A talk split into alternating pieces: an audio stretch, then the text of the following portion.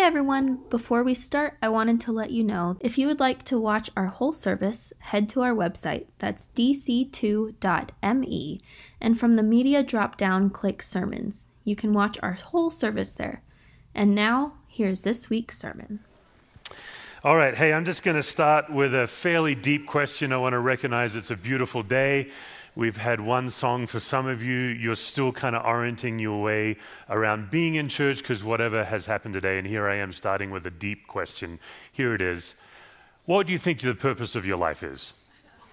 If you, if somebody were to ask you right now to say, why was I born? Why do I exist? What is my life all about? What would you say? Now, I'm not expecting an answer. This is a rhetorical question. Maybe it's a homework assignment. Maybe you already know. Some of you have done that kind of work. I know twenty-first century, there's all kinds of diagnostic tests and coaches that can help us with this kind of thing. But the simple fact is humans were born with a purpose. And for those of you who are not followers of Christ, I think this is one of the key things to understand on why you would ever become a follower of Christ, because God is the purpose giver. And without God, we're just another random human on this planet living our life. And quite frankly, for me, that's not enough. It's not enough for me to be a hedonist. Uh, I think it'd be fun for a while to drive a Ferrari. I think it really would. But then after a few weeks, I'm like, you know what? It's just a Ferrari. There must be something more than chasing my pleasure and making sure life is about me and, and having everything good in this life. Now, fortunately for us, the idea of what our purpose is, we don't have to figure it out on our own. The early church fathers and mothers actually gave us our purpose. It's in this little document that most of us uh, free church people would never read called the Westminster Greater Catechism. I too have not read it, just to be completely transparent. I just happen to know some of the things that are in it, because Google, that's why. And also in my case, seminary exams, but I digress. Uh, the Westminster Greater Catechism says the purpose of human existence, or the way they word it, the chief end of man. That's what they say, the chief end. So another way you could ask it is, well, what's my chief end? Now, some of you are like, No, no, th- not that end. What is my chief end? The chief end of humans is to enjoy God and glorify God forever. That's why we exist. That's the purpose of human beings, to enjoy God and glorify God forever. That's not bad, is it? That'll do. I think that'll work. If if you and I could orient our lives in such a way that we enjoy the presence of God, I think probably... Uh, probably the number one struggle in my life is how my day-to-day existence and how my cultural pressures and everything kind of bump me out of alignment, if you will. Like my chief end, it needs to be aligned to glorify God and enjoy God forever. So many things in our lives, our schedules, so many things in our culture, they kick us out of a chief end alignment. So let's do this. I, I'm just going to give you just twenty seconds of silence. I'm just going to invite you to think about, okay, what's going on in my week this week? As I look at my week, what do I have coming up? What's on the schedule? What do I have to do? And a- as you think about that, what might get in the way this week of you enjoying your God? Uh, what is stopping you from glorifying God forever? And I think it's very reasonable that you'd be saying, glorify God forever? How do I even glorify God for seven minutes? Forever? Once in a while, we need a chief end alignment. You know, when you go to Firestone Auto and they ask you, do you want the one-time chief end alignment? Or for one hundred seventy-nine dollars, you can get a lifetime chief end alignment. Always choose the lifetime deal because you'll be coming back again and again. We need frequent chief end alignments, because so many dynamics in our lives knock us out of alignment. Has that been the case for you as well? But the good news is God has not left us to our own devices. God helps us align our chief end by appointing men and women that help us with our chief end alignment. These men and women are known as prophets. So for those of us who are more familiar with church people, you know these names. Moses, for example, Deborah, Uh, was a prophet. Elijah, a very unknown prophet, another woman named Huldah. Just a few of you know Huldah from Sunday school, probably. Isaiah was a prophet. And these prophets, they had certain characteristics in common. If you need a chief and a lema, what typically happens is you're kind of just going about your business, you're going about your day, you're doing what you do, and then a prophet comes along and, and gets your attention. And so some of the ways they use to get our attention are, are quite entertaining. For example, they were very eccentric, these prophets. They wore weird things. They said bold things that make you angry. They sometimes would do street theater. They would actually do like a form of pantomime to try to get your attention. What they're trying to do is knock you out of your life so you can pause long enough and see God. And sometimes prophets would speak boldly. Sometimes they would speak words of comfort and encouragement. Sometimes they would be prophetic to one individual. Sometimes they would take on an entire country. Uh, and sometimes they were angry, sometimes they made you angry, but what they always had in common is they were always calling you and I to something higher than ourselves. They were always trying to get us back to our purpose, something uh, like a purer version of our best self. And they were commanding us to strip away the pretense and the hypocrisy and our sin. They were helping us get rid of distractions so we could focus solely on God. Kind of one of those back to the essentials kind of people. Oftentimes prophets would bring us a strong message of repentance, and it was all for the sake of getting our attention, knocking us into a chief end alignment. So let's talk about one of the prophets, for example, Elijah. He wore weird things. Um, he had one outfit. If you go back in your Old Testament, Elijah, do you know anyone like this, by the way? They, w- they wear the same thing. Sometimes what I do, because I don't like to figure out what to wear. It's just exhausting. And so sometimes what I'll do is, is if I figure out I'm with one group of people on one day, I'm in an altogether group, different group of people the next day, different group of people the next day. Brilliant. Same set of clothes. Like I don't need to show up wearing different clothes. I just take it off, put it somewhere where I can find it the next day. This is Elijah. He had one outfit, camel hair jacket. That was his deal, camel hair jacket. And then a leather belt. Leather belt. Elijah, everywhere he went, camel hair jacket with a matching leather belt. Elijah was a desert prophet. Camel hair has this miraculous, by the way, you can pick yourself up a nice camel hair jacket on Amazon or Banana Republic, if I may. And they have incredible properties. They, they keep you cool in the heat and warm in the cold. I did a little camel hair research this week. I've now committed a camel hair jacket in my heart. Jesus says, if you lust after a camel hair jacket in your mind, you've already committed one in your heart, or something like that. So that's all that Elijah wore, and he was so famous for his camel hair jacket. There's actually a story in Second Kings where Elijah's on the road, and the, the, a group of the king's servants walk by, and Elijah grabs them, and he gets in their face, and he tells them to repent. He's really angry, and that really ticks them off. And they go to the king, and they're like, who is this dude in the desert telling us how to live our life? And the king says, it's right there in your Bible, the king says, well, what did he look like? Now, you would think when someone says, what did he look like? You would do like a, a police sketch. Well, you know, he was like five foot eight, and he had strong features, uh, brown hair, brown eyes. No, they just said, well, he wore a camel hair, camel hair jacket. And the king's like, oh, that's Elijah. That's how he was known for his camel hair jacket. And some of you are like, why are we spending so much time on a beautiful Sunday morning talking about camel hair jackets? It's a fair question. Elijah didn't just wear weird things. He, he also said bold things. He would get right in your face. He would call people to repent and seek God. So he was not a popular prophet. He was not in the Billboard ratings. He was definitely lower on the list. Now, sometimes prophets, they spoke hope and encouragement after a difficult season. And what strikes me is not every prophet got in our face and told us off. Sometimes the prophets would say, you know what, folks, the last two years have been brutal. Everything was disoriented. We ran out of toilet paper there for a while. The prophet might say, you had to bury friends. And if you didn't bury friends, maybe you lost friends through political disagreement. This has been a difficult season, the prophet might say. And so then a guy like Isaiah came along. Isaiah was a prophet. And not unlike the difficult season that we have been through, Isaiah saw that God's people had been through a difficult season. And so rather than speaking condemnation and repentance, he spoke comfort and hope. Isaiah forty, some of the most beautiful poetry in Scripture, where Isaiah says, "Comfort, comfort my people. Speak tenderly to Jerusalem and proclaim to her that her hard service has been completed. Her sin has been paid for. She has received from the Lord's hand double for all her sins."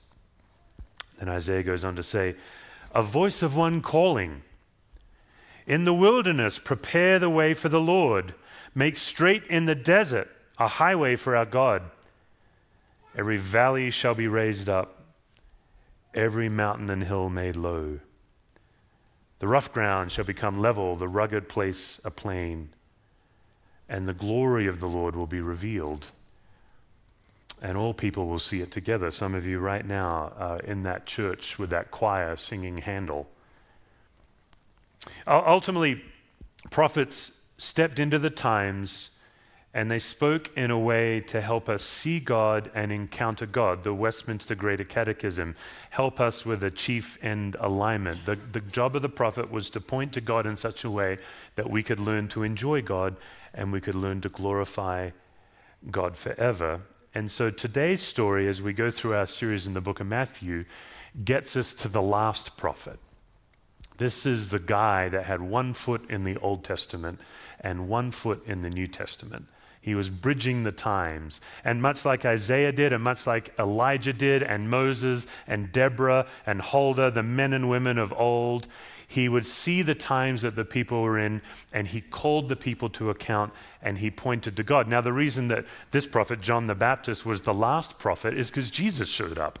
Actually, Jesus interrupted John's sermon. It's quite a fun, don't get any ideas, by the way, but Jesus, while John was preaching, Jesus just walked right into the scene, and John's like, well, my job's done because there he is.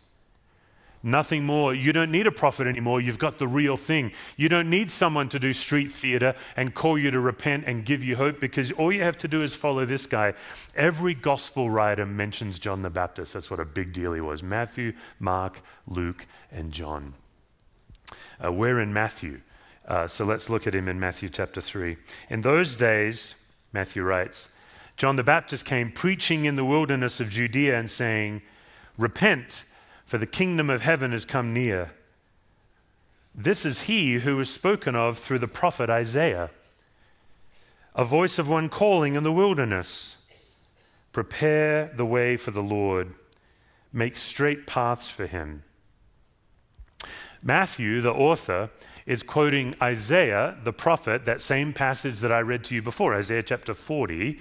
Matthew is saying, John the Baptist has hints of Isaiah. Yes, wine lovers, you can talk about prophets using tasting notes. John's in a cup. Oh, I, I, I smell hints of Isaiah. But Matthew, when he's quoting Isaiah, shifts the comma.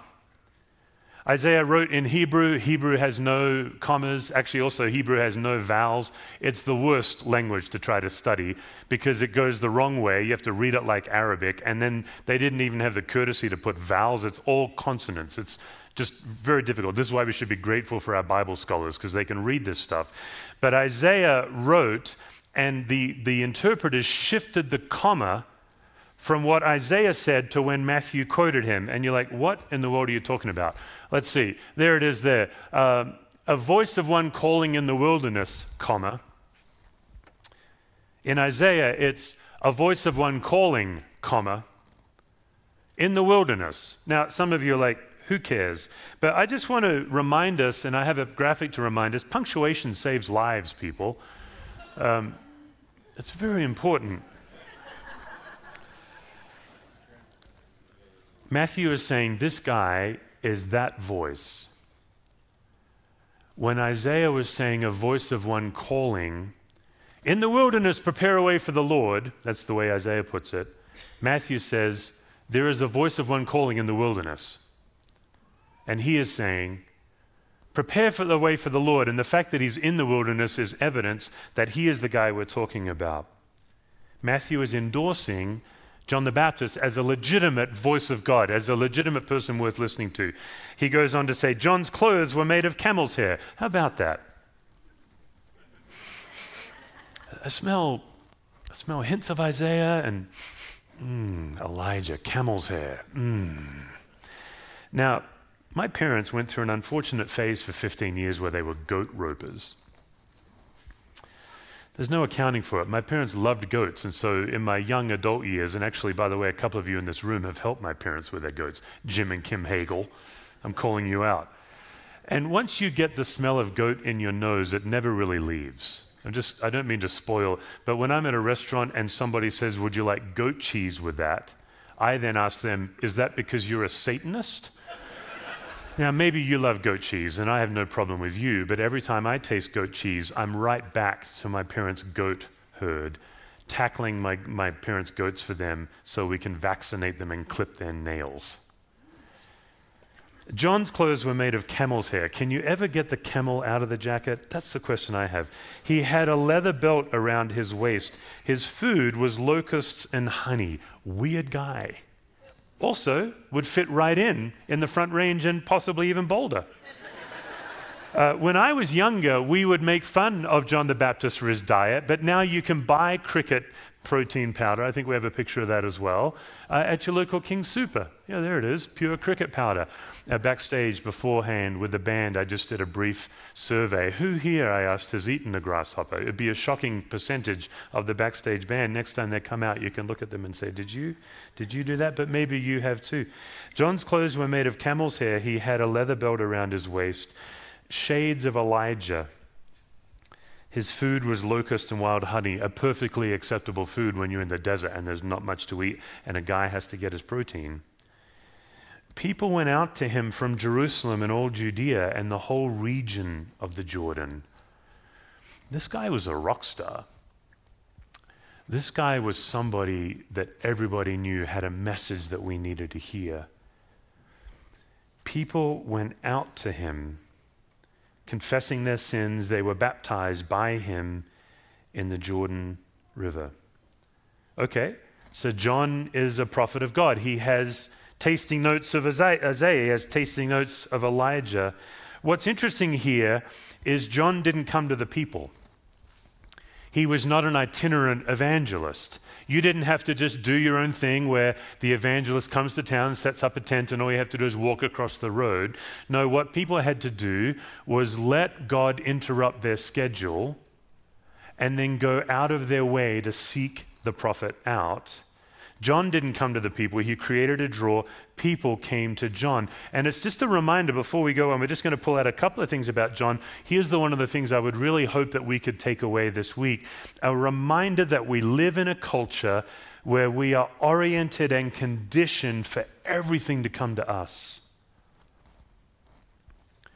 Yesterday, my espresso machine had a little signal on it. It said, "Clean me."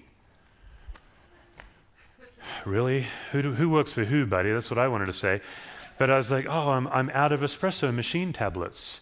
I wonder where I could get them. And then I remembered, well, Amazon Prime. Now, it used to be back in the old days that Amazon Prime, it took two days. Gosh. I went on yesterday and it said, hey, if you order in the next forty-five minutes, we'll get it to you between ten a.m. and three p.m. today. We live in a culture. Now, I'm not making that comment, by the way, as a critique. I know sometimes preachers get up and we always try to say, oh, you're a terrible person and life is much worse than you think. That's not my point at all. All I'm saying is I have been conditioned by most of the things in my life in this culture for everything to come to me.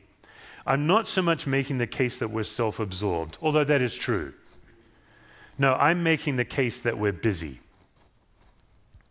As you looked at your calendar this week, when I started at the beginning, when I said, hey, just take twenty seconds and consider what's coming up this week, did you be like, oh man, it's another big week? Is that what your reaction was? That's my point, I think. And here's my point. If we don't carve out time intentionally to get away and meet with the prophet, the prophet sure isn't coming to us. So here's the question. Maybe you could talk about this in your household if you have a life group. Maybe you could talk about this in your life group. When's the last time you intentionally sought wilderness to connect to God? Now, many of us, we are blessed to live in Colorado. This is a gift for those of us who are joining us online and in the room, and we live in Colorado. What a gift from God we have. And we make use of Colorado, don't we? We love to get in the mountains. We love to get by that quiet stream. We love to ski in the winter. We love to rock climb and fish and all of the things. What a gift. This is great. The question here isn't just getting away. It's intentionally seeking wilderness to connect to God. That's different, isn't it? That's different than just going on a hike for a hike's sake, just getting away from your schedule. That's a good thing. And yes, God can meet you there. I'm talking about, for example, maybe going to a monastery, like just an hour up the road from us right here in this building, Saint Walburga's Monastery, open to the public. Rammed earth chapel, architecturally award-winning chapel, where you'll meet thirty nuns that don't care that you're there. And seven times a day they chant in Gregorian the Psalms. And you can go to the chapel, and for seven times in a day you can enjoy God and glorify God. When is the last time you intentionally sought wilderness out? As I was praying through this message, I was really aware, like, is this really what God's calling me to bring to our people? Haven't we just gone through a two-year wilderness? Aren't we enjoying that life is a bit back to normal? I, I think yes. I think for those of you who now you can go on your vacation, you can get on a plane, you can get on the cruise. Thank God for that. I, I'm not trying to pile on and pile on. I'm just saying, what lessons did God have for us in the last two years, and did we learn them? I can't speak for you. I, I feel like as a culture, I don't know that we learned our lessons. As a culture, we got more vindictive. We got more isolated from each other emotionally. We, we've gotten more combative. I don't know that our culture has learned the lessons that God had for us. Couldn't have this been an opportunity for our entire culture to get on our knees and seek the Lord as everything was taken away from us? Doesn't seem like that's happened. Maybe for you it did individually. But now that we're coming out of that, and now that we do are trying to figure out a new normal, let's not forget that God has a message for us, and if we're left to our own devices and our own schedule, it's quite likely we will never run into it. The desert, the wilderness, has a unique message from God for us, and what is that unique message? Uh, the message is repent. Repent. I, I don't, it doesn't make a difference whether you're a follower of Christ or not. Repentance leads to freedom. I know, those of you who aren't followers of Christ, you have a very low opinion of the church. You probably have a low trust of clergy. So me, someone like me saying something like this, you may be wanting to write it off. Listen, in the history of following God, repentance is the path to connecting to God. Turning from our sins, turning from ourselves, turning from our preferences, overcoming our own individual rights, living for whatever we please, deciding that everyone gets to decide what is right in our own eyes. So many of these things that our culture holds in the highest value that God says, be so suspicious of that, that's the path to death. John the Baptist says, okay, now you're in the wilderness, what's your next job? Your next job is to repent. Matthew three seven. When he saw many of the Pharisees and the Sadducees coming to where he was baptizing, he said to them, you brood of vipers. Now, in case you're wondering, that was not a compliment then, just the way it was not a compliment now. Uh, back in John's day, they believed that vipers, when they were being given birth to, they couldn't be bothered coming out of their mother the proper way, so they would just eat through their mother and kill her by giving, by kind of birthing themselves. So being a brood of vipers is basically saying you're the kind of human that loves to kill your mother. Not a pleasant, not a pleasant kind of thing to say. You brood of vipers, John said, who warned you to flee from the coming wrath? Produce fruit in keeping with repentance. Produce fruit in keeping with repentance. I, if I were to put words in John's mouth, I would say what John is saying is, if you really have a change of heart, there will be fruit from that change of heart. Repentance is evident to everybody. So the way that you know you've repented is you can ask the people in your life.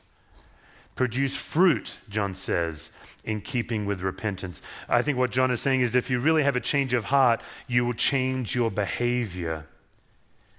Now, this is the point in our story. You know, John the Baptist is in all of the Gospels. This is the point where we need to push pause on Matthew, and we just need to lean a little bit on Luke, because Luke actually gives us some really helpful ways to repent, where in Luke, John lays out very practical ways to repent. Isn't that the problem sometimes? Sometimes the problem with our Christian faith is it's so ethereal, like it's so like intangible. Like, don't you just sometimes want someone just to tell you what to do?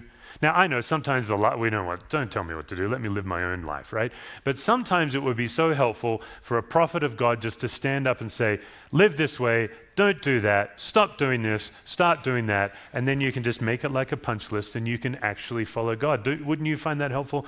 When I was in college, we had a professor, Stan McDaniel. He was legendary around the campus. By the way, I went to a school where all the professors lived on campus, so we all kind of became, it wasn't a cult, by the way, but we all kind of became a community. And Stan McDaniel, he was very direct. He kind of had some John the Baptist qualities about him. He was pretty abrasive. He was kind of a acerbic figure, and we kind of loved him for it.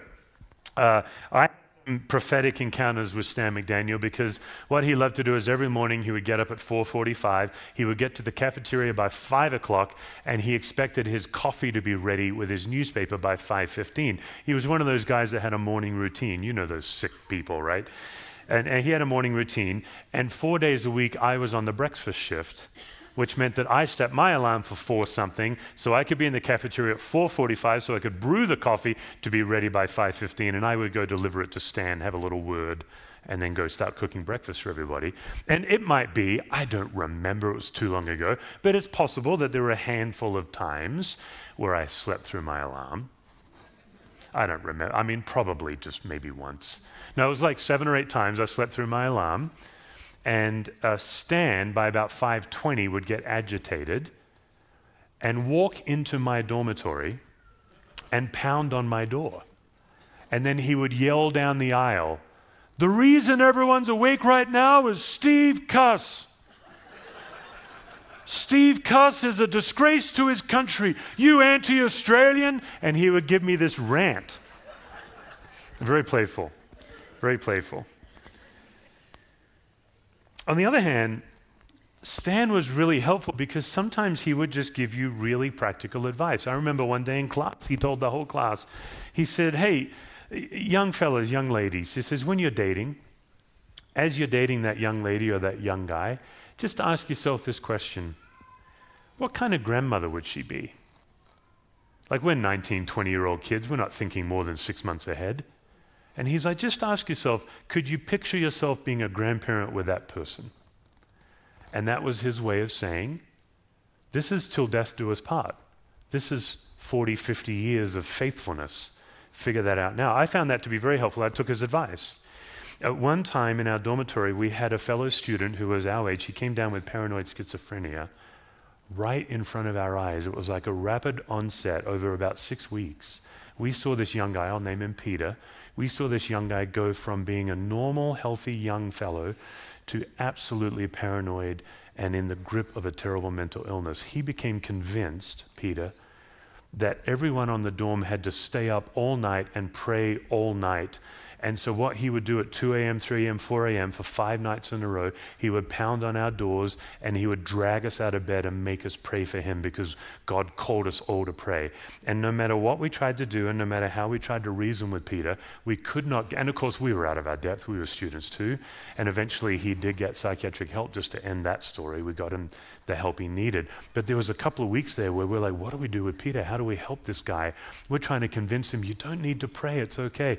Now Stan McDaniel got word of this. Somehow word got back to Stan that Peter's chemicals had just gone out of whack. And one night, Stan came into our dorm room, like late at night, ten, eleven at night. He's like, "Where's Peter?" And we got Peter out, and Stan looked at Peter. Peter had not slept in five nights, this guy. He was just gone. And Stan looked at Peter and says, "Peter, you can go to bed. You don't need to pray at night. That's why God made Australians."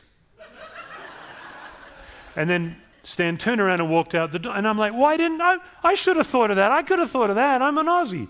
And, and, and Stan just said to Peter, while we're asleep, they're awake. Don't worry about it. And Peter looked at Stan, and he looked at us, and he went to bed. That made sense to him. Sometimes just a little helpful advice. So here we go with Luke. "What should we do?" the crowd asked. They want to repent. And John answered, "Anyone who has two shirts should share with one who has none. Anyone who has food should do the same. Any questions? Even the tax collectors came to be baptized. Teacher, they asked, what should we do? Don't collect any more than you're required to. Then some soldiers asked him, what, what should we do? Don't extort money. Don't accuse people falsely. Be content with your pay. You could read John the Baptist's repentance advice in the book of Luke and go a long way to tangibly glorifying God and enjoying God. So, just a quick thing as we wrap up, and I'm going to invite the band to come out with this. When you don't know what to do, then just do the next right thing. As the late, great Dallas Willard, he says, the number one thing people come and seek me out for is what's God's will for my life? What's my purpose in life? And Dallas Willard, his common answer was just whatever the next right thing to do is. The chief end, glorifying God, enjoying God. It doesn't happen on our terms. We have to go seek it out. Repentance, not a popular word nowadays, and yet the path to freedom. And of course, John, the prophet. Most prophets are known from where they're from. Elijah was the Tishbite because he was from Tishbe. Isaiah of Jerusalem, John the Baptist. He wasn't known for where he was from. He was known for what he did. And he forever transformed baptism from something that you did to yourself to something that was done to you.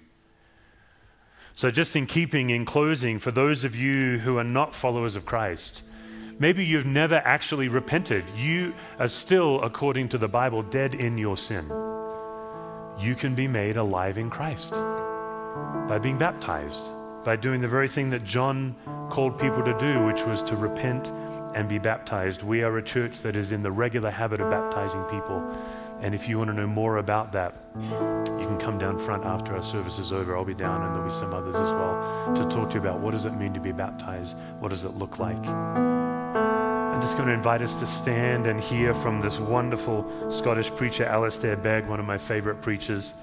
He simply says, I'd like to just leave this with us as we set our hearts up for worship. You will never know Jesus Christ as a reality in your life until you know him as a necessity in your life. You'll never know him as a reality until you know him as a necessity. Let's pray.